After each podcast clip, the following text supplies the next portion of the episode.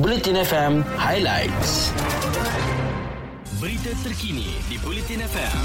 Sumber daripada Harian Metro, Berita Harian, Free Malaysia Today, Utusan Malaysia dan Kosmo. Kementerian Kesihatan KKM memberi jaminan situasi penularan COVID-19 di Pusat Pemindahan Sementara PPS yang menempatkan mangsa banjir berada pada tahap terkawal. Menterinya Khairi Jamaluddin berkata mengikut rekod setakat kemarin, sebanyak 484 kes COVID-19 dikesan di 88 PPS seluruh negara.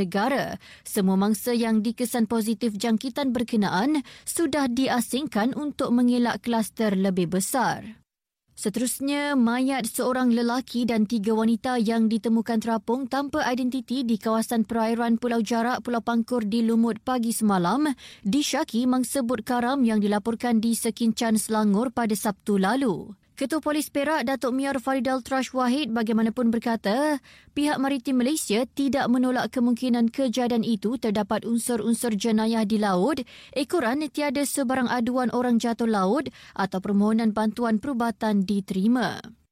Sementara itu, jumlah kes harian COVID-19 baru di seluruh dunia mencecah angka 1 juta buat kali pertama sejak wabak itu bermula dua tahun lalu. Angka pada 23 hingga 29 Disember yang tertinggi sejak virus pertama kali muncul pada penghujung 2019 adalah berdasarkan jumlah yang dinyatakan setiap hari oleh pihak berkuasa kesihatan di setiap negara. Dalam pada itu, warga Johor dijemput hadir menderma darah untuk Hospital Sultanah Aminah bertempat di Johor Bahru Blood Donation Suite Mid Valley South Key dari Sabtu hingga Khamis 10 pagi hingga 6.30 petang. Dan salurkan bantuan kepada mangsa-mangsa banjir melalui akaun Maybank Tabung Bencana NSTP Media Prima dengan nombor akaun 514105320757. Berita Sukan di Bulletin FM. Pemanah muda wanita negara Shakira Masyayikh memiliki misi serampang dua mata pada 2022 selepas impiannya bergelar atlet Olimpik menjadi kenyataan tahun ini. Beliau yang membuat penampilan sulung di Sukan Olimpik di Tokyo Julai lalu berazam untuk membantu skuad recurve wanita negara memperbaiki kedudukan ranking dunia bagi mencerahkan peluang mereka beraksi di Olimpik Paris 2024.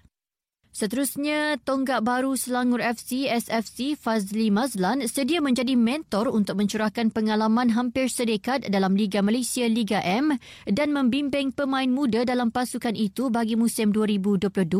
Bekas pemain Joe Darul Takzim JDT yang mengikat kontrak dua tahun bersama Red Giants mengakui terpikat dengan kualiti pemain muda pasukan itu sekaligus optimis mereka mampu mencabar kejuaraan.